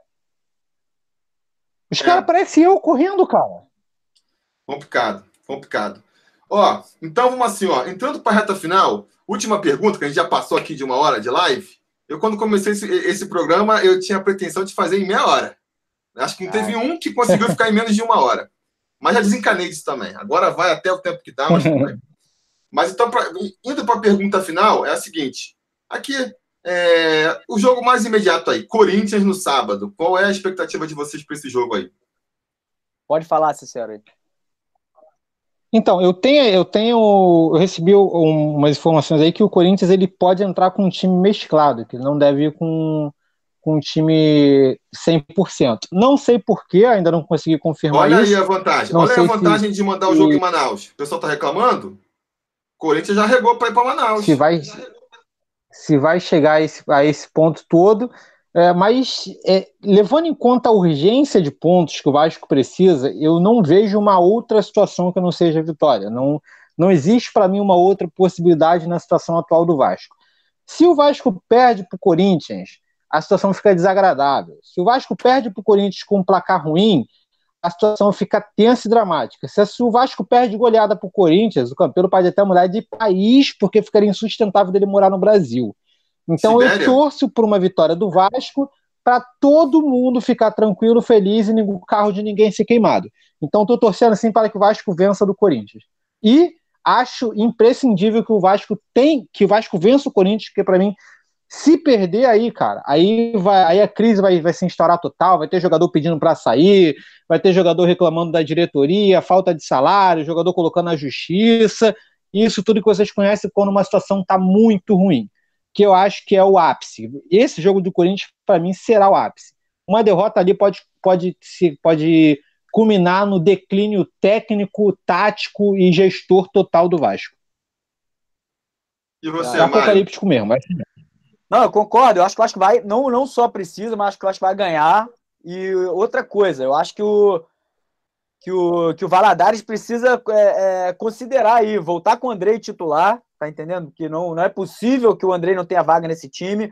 É, talvez, Amém, manter o, talvez manter o Cláudio Vinck é, e o Henrique de titulares também para essa partida. Graças a Deus que Felipe Bastos aí não deve jogar, porque Parece que o Corinthians não deixa na transação, então talvez o André já entre como titular. E de repente já cogitar aí a entrada de Marco Júnior, Valdívia, porque porque não dá para aturar Pikachu e Ansassi mais. Não dá. É impossível você, você ver um time sendo armado por esses caras. Então, melhor é você entrar com três zagueiros, de repente ali um pouquinho mais forte na marcação ali no, no meio de campo e dar mais espaço para Valdívia, que a gente sabe que ainda é um cara que precisa de ganhar um pouco mais de, de, preparo. E outra, o Rossi precisa voltar a ser titular, dar um jeito aí de colocar o cara na ponta dos cascos, porque não dá mais para ver Pikachu, não dá mais para ver William Maranhão, Felipe Bastos, Ian Sassi e, e, companhia limitada sendo titular do Vasco. Porque se esses caras continuarem jogando titular, o Vasco realmente vai brigar para não cair. Eu sei que tem ali jogador machucado, que vai voltar de lesão e tudo mais, mas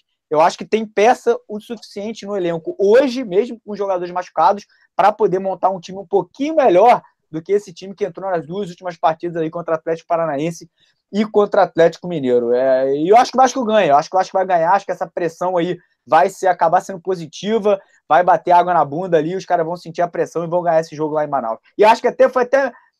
Não sei nem se foi melhor, mas eu acho que esse jogo indo para Manaus ali, se fosse em São Januário, a situação podia ficar um pouco hostil ali antes da partida. Acho que a pressão seria talvez muito grande. Então, essa partida, de repente, sendo em Manaus ali, tira um pouquinho daquele ambiente hostil que talvez fosse ali né, na barreira do Vasco para a chegada de ônibus e portão ali da direita da, da, da social. Mas o Vasco vai ganhar, o Vasco vai ganhar esse jogo aí, vai dar uma, vai dar uma aliviada e vamos com tudo para cima aí no próximo jogo, fora de casa. É, eu acho que. Eu também acho, assim, apesar de que uh, me surpreendeu até a torcida do Vasco em São Januário ontem. Apoiou bastante o time, apoiou enquanto deu. É. Só quando tomou ali o gol no finalzinho da derrota, que aí realmente. Mas é isso, né? Por mais que tenha apoiado nesse jogo, depois dessa derrota, eu acho que o clima no sábado ficaria muito tenso em São Januário. Nesse sentido, levar para Manaus é interessante sim, porque é uma torcida muito apaixonada pelo Vasco, não está acostumada a ver o Vasco, então é, vai ser bem menos crítico que o torcedor de São Januário, que é o torcedor mais chato nesse sentido, porque sim. o cara de São Januário é o cara que está sempre vendo o jogo do Vasco. Então não tem mais aquela coisa de, ah, é o Vasco, vamos apoiar. É uma galera mais. Ainda mais galera que foi nesse jogo lá, contra o Atlético Mineiro, que passou na televisão, nove horas da noite. Eu, o que, é que eu estou falando? Eu achei até bacana a, a, postura, porque eu esperava uma, uma torcida bem mais crítica. Acho que a entenderam torcida é. torcida a Vasco, do Vasco. Cara, a torcida do Vasco é foda. É a, é a torcida que mais sofre e que mais está junto com o time sempre. É impressionante, cara. Torcedor vascaíno é uma raça que tem que ser estudada aí pela NASA, porque é impressionante. O torcedor vascaíno sofre, sofre, sofre e tá ali acreditando, tá ali sendo otimista, tá ali apoiando. E, cara, graças a Deus, porque se é. fosse torcida tipo que é do Botafogo do Fluminense, a gente aí já tinha ido pro buraco há muito tempo. A verdade é essa. A torcida do Vasco salva o Vasco.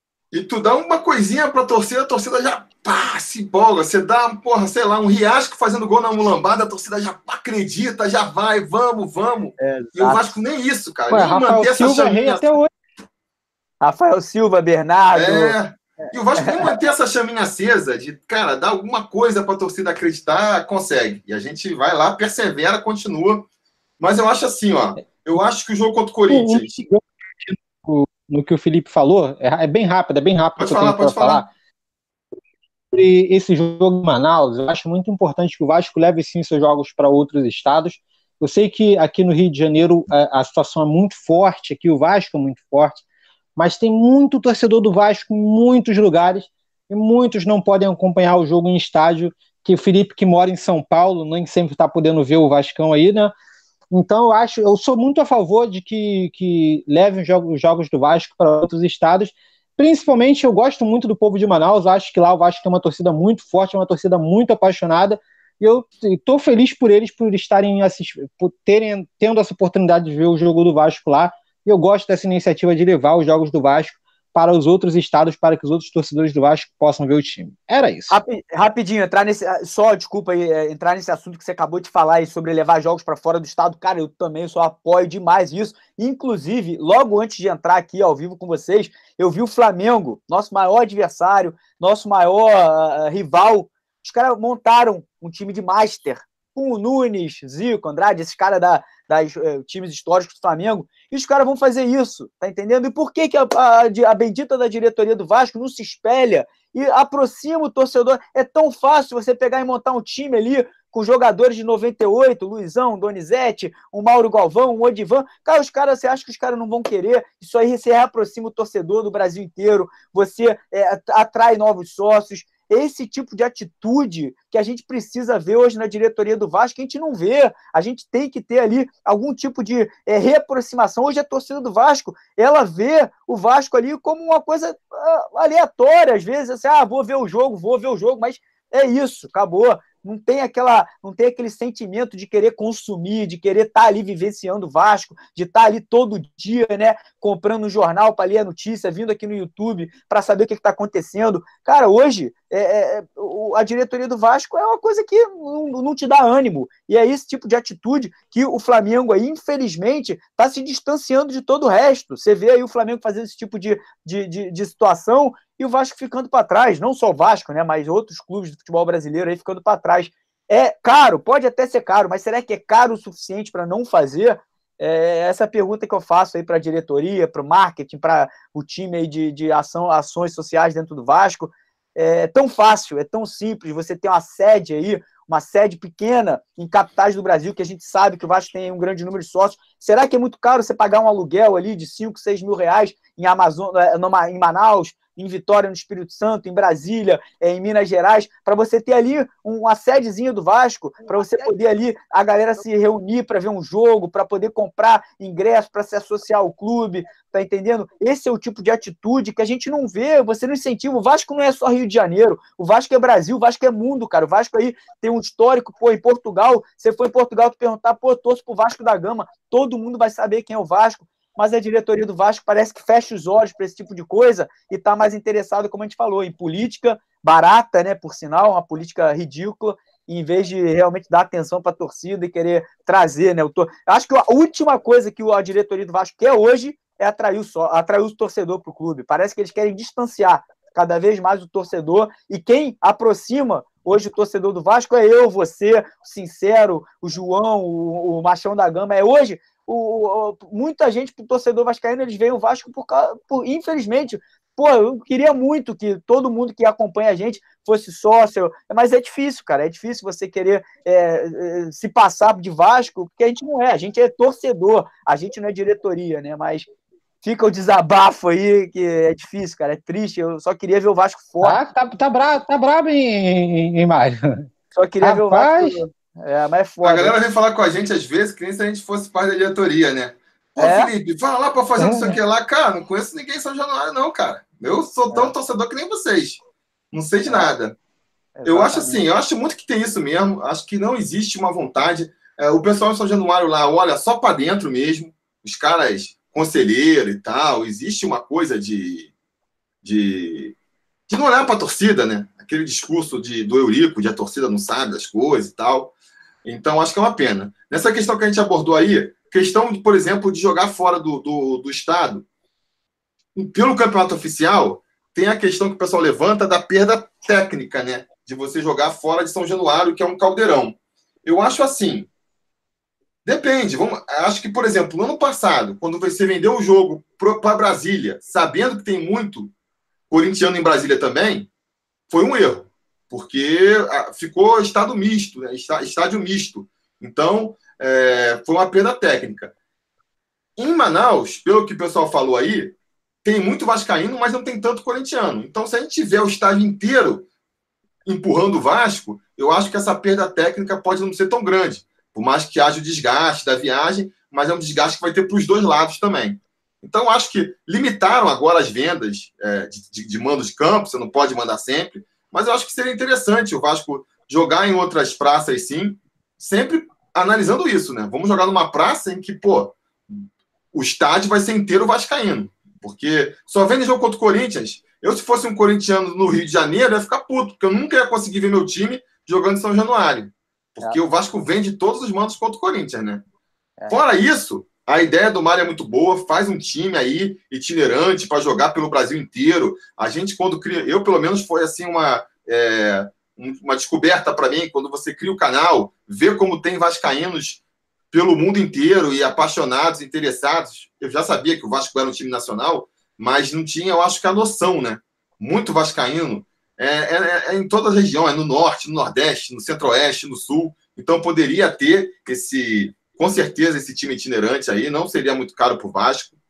Pô, fizeram um time sub-23 para jogar campeonato lá na Malásia. Tailândia. E, na Tailândia, e, pô, não faz um time para jogar aqui, para reforçar a marca do Vasco. E na questão lá da, do clube, lá que você falou, das sedes, cara, a rigor você não precisa gastar nada.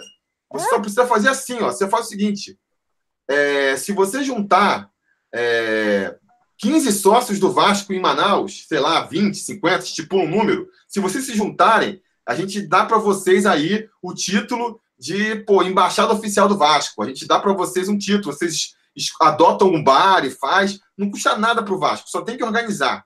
E fica Exato. até como estímulo para as pessoas Exato. se associarem é, ao redor do, do, do, Brasil, entendeu? Porque, pô, ah, o Vasco tem que. O Vasco tem que se associar, o Vasco tem que se associar.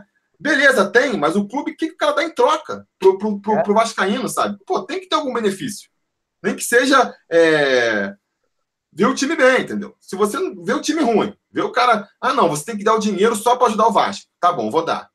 Aí o cara vai e me contrata um Sidão, aí o cara, porra, não vou dar mais meu dinheiro pro Vasco. Tô dando para contratar Sidão. Então, essa motivação só é muito mais, é muito pouca para contratar, entendeu? É muito pouca. Então, acho que faltam mais é, motivações. Meu palpite para o jogo contra o Corinthians, para mim, o mais provável é que seja um empate, porque o Corinthians ele se fecha muito defensivamente. Então, é, o mais provável é que seja um empate. Para não acontecer esse empate, o que eu faria? O que você pode mudar de pô, dois dias? O Vasco jogou na, na quarta-feira, vai jogar no sábado. Dois dias, você tem que viajar para Manaus não tem mudança tática, não tem é, mudança de motivação. Cara, muda o time inteiro. O que dá para mudar é jogador. Então, botaria Valdívia de titular, botaria Marcos Júnior de titular, botaria Jairinho de titular, Andrei de titular, mexia tudo para ver se esses caras aí é, resolve. É, acho que a chance de, de, de tentar alguma coisa diferente. Porque se insistir com esse mesmo time, que está jogando aí, é, o pessoal levantou, né? Nos últimos seis jogos, perdeu cinco.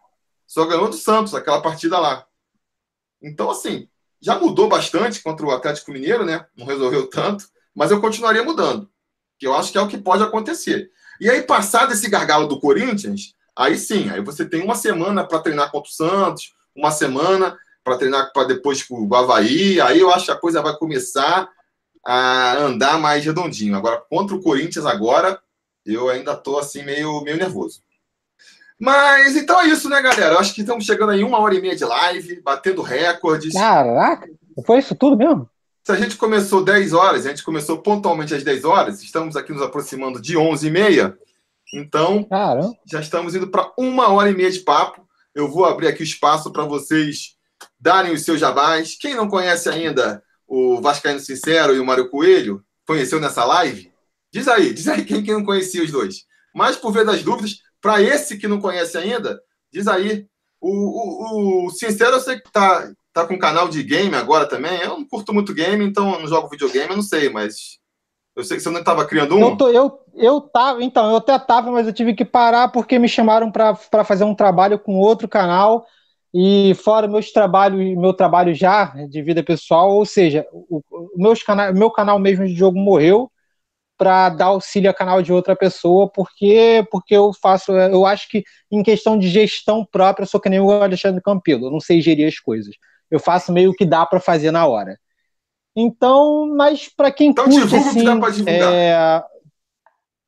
é, então, quem curte assim o, a situação do Vasco, quer saber como o Vasco está, quer ficar muito nervoso, quer, quer se extravasar e quer ficar muito irritado, vai assistir meu canal. Claro, você vai ficar irritado, você vai ficar nervoso, você vai ficar triste, você vai ficar impaciente, porque é isso que eu faço lá ultimamente. Eu, eu não tenho estado feliz, eu não durmo, eu não como, eu não faço nada. E também eu tenho um canal aí agora que eu estou fazendo com, os, com três torcedores, um do Fogo, um do Fluminense e um do Flamengo, onde nós falamos do futebol carioca. Depois eu vou pedir para o Felipe Tiru divulgar o link, porque, sinceramente, desculpa a você a sinceridade, mas eu não lembro o nome do canal.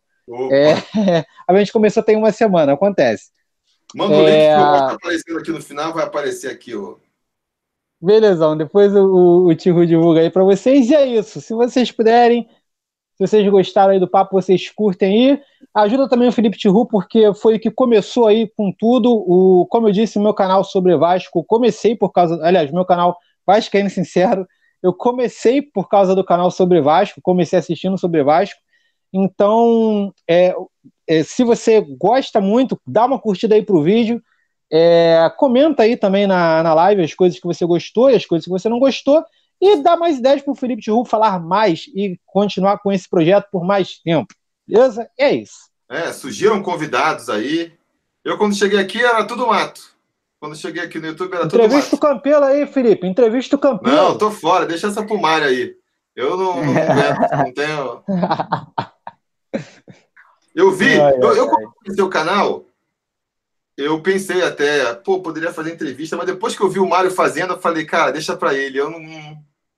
É, não é a minha, sabe? Não é a minha, ficar constrangido. É, eu. É difícil.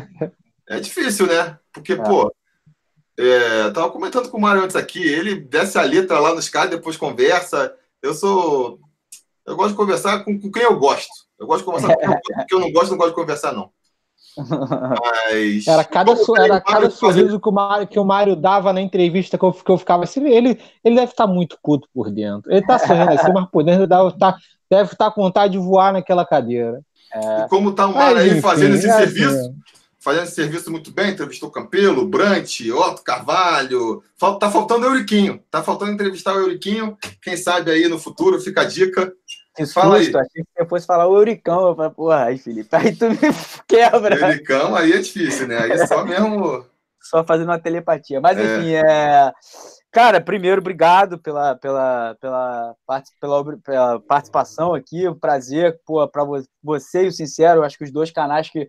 E também o, o canal do, do, do domingo lá, o Voz do Vascaíno, são os canais que eu acompanho desde o começo, que eu, que eu que eu fazia, que eu, eu comecei o canal do meio que do nada, assim, né, meio de brincadeira, de sacanagem, e vocês eu acompanhava desde o começo, pô, para mim o Sobre Vasco, o Sincero, sempre, pô, marcando presença, fazendo as coisas legais pra caramba, sempre admirei e admiro até hoje, continuo acompanhando, sempre tem live, eu tô aqui vendo, sempre tem vídeo, já bate o sininho ali, já desce o vídeo, eu já assisto assim que dá, e é um prazer imenso estar aqui com vocês, espero que a gente possa fazer mais vezes, e, como eu falei, cara, a união dos vascaínos acho que é fundamental, porque já que o clube não é unido, pelo menos a gente, uh, da torcida, das redes sociais, do YouTube principalmente, a gente precisa se unir cada vez mais para cobrar o que, a gente, o que a gente entende ser o certo pelo Vasco, né? E quem não conhece lá o canal, é, meu canal lá, dá uma olhada lá, chama Mário Coelho Vasco. Muita gente pergunta, na real, pô, como é que você botou o nome do canal Mário Coelho Vasco? É porque eu não sabia mexer no YouTube, era basicamente isso. A minha conta do YouTube já chamava Mário Coelho Vasco e assim ficou, então não acabei não mudando depois disso. E aí o meu canal lá é a mesma coisa, notícia, comentário, eu faço mais vídeos que, que o Felipe do que o Sincero, porque o meu mais, eu basto mais nesse negócio de notícia e tudo mais, mas, pô, para mim não existe aí canal melhor do que o dos dois, do, do Felipe, toda a, a, o... Ah, todo o esquema que ele faz para mim é sensacional, eu queria eu saber fazer essas coisas e e a galera que ainda não está inscrita aqui no canal, se inscreve, deixa aquele joinha, se inscreva lá no canal do Sincero e se inscreva nos canais do Vasco em geral. Eu acho que todo Vascaíno tem que se inscrever nos canais do Vasco, mesmo que você não possa assistir os vídeos. Eu acho que é importante a galera se inscrever no João Almirante, no Machão da Gama, no Campista Vascaíno e no canal do Vasco, oficial. Eu acho que muita gente esquece, mas o Vasco tem um canal oficial também e as redes sociais do Vasco, independente se você gosta ou não da diretoria, eu acho que a gente tem que fortificar cada vez mais a marca do nosso clube e só o Vascaíno pode fazer isso. Então, é o recado final que eu deixo para a galera. Obrigado. Quem não gosta de mim, desculpa, eu, eu, tenho meu jeito de falar, eu tenho minha forma de, de me expressar. Eu sei que não agrada a todos, mas nem, nem Jesus agradou a todo mundo, que dirá eu, que dirá o Felipe, ou sincero. Mas eu posso garantir para vocês, cara, que eu que eu puder fazer, eu tenho certeza que o que o Felipe e o Sincero puderem fazer, eles vão fazer pelo Vasco sempre. A gente só quer um Vasco bom, um Vasco forte, um Vasco transparente e que no futuro a gente possa se Deus quiser, comemorar títulos juntos aqui na, na, no YouTube nas redes sociais aí, porque é o maior intuito que todo vascaíno quer ver um Vasco é, forte pra caramba e brigando por competições aí uh, no futuro, no futebol, basquete e qualquer coisa, né, como acontecia no passado. Mas obrigado, tamo junto. Como sempre falo aqui, ó, de vascaíno para vascaíno aí. Obrigadão, galera. Valeu, Mário. O cara que mais produz aí na internet, três vídeos por dia. Aí eu três faço. Por Aí, eu faço a live, o cara aparece. Dois, dois, dois. O cara, tá, três, o cara vive na internet ali, é quase uma, uma rede 24 horas de notícia. Eu faço a live, o cara aparece para prestigiar. Eu me sinto até realmente prestigiado. Valeu. Sincero, Valeu. fazendo o seu trabalho, o canal é Cubo FC com K. Deve ter sido um dos seus parceiros que avisou aqui. Como é que você sabe disso, velho? O cara comentou aqui, deve ser aí o flamenguista, o tricolor que faz o canal contigo, falou, pô, a vida por sincero que o nome do canal é Cuba FC. Com K, então tá é isso mesmo, é Cuba FC. E, é, Muito obrigado aí a pessoa que comentou, que ajudou aí. É incrível. Fiquei até incrível. O cara sabe o nome do meu canal e eu não sei. É pra acabar mesmo. É, é. Vou sentar lá com um bairro e começar a discutir com ele sobre gestão. O cara é teu fã, sincero. Eu só esqueci uma coisa, Felipe. Queria mandar um abraço pra galera lá da Vasdreia, torcida do Boa. Vasco lá, que fica sempre ali na frente da, da social do Vasco antes do jogo. Uma galera sensacional. Todo mundo que vai São Januário, pô, que, que quiser participar lá, corre. Só chegar ali um quiosquezinho ali bem na frente da social, galera da melhor qualidade. Tem Vascaíno ali de tudo que é grupo e o pessoal que realmente quer o bem do Vasco Segue eles lá no Instagram também, a galera fenomenal, muito engraçada e gente boa. É, parece uma turma legal aí pelo que eu já vi, mas o, é. o Dreyer, a parte do Dreyer eu dispenso, porque, pô, nossa. Mas acho que só é só com o Dreyer mesmo também, né? Para encarar o time do Vasco aí toda hora, só com. É... Então é isso, galera. Beleza, obrigado a todo mundo que compartilha, que estava aqui assistindo. Obrigado, Mário. Obrigado ao Sincero. Estão falando do Garone aí, vai ser o meu próximo alvo, chamar o Garone. Cara também, porra, craque, vamos ver se ele, se ele, topa. Já estou aqui fazendo convite público. Agora eu faço assim, ó, convido, convido publicamente para o cara ficar constrangido e ter que aceitar. Boa. E vamos ver quem vai ser o próximo aí. Dê outra sugestão aí de quem pode ser outros convidados. A gente Excelente. vai pensando. E é isso, valeu, galera. A gente vai se falando aí.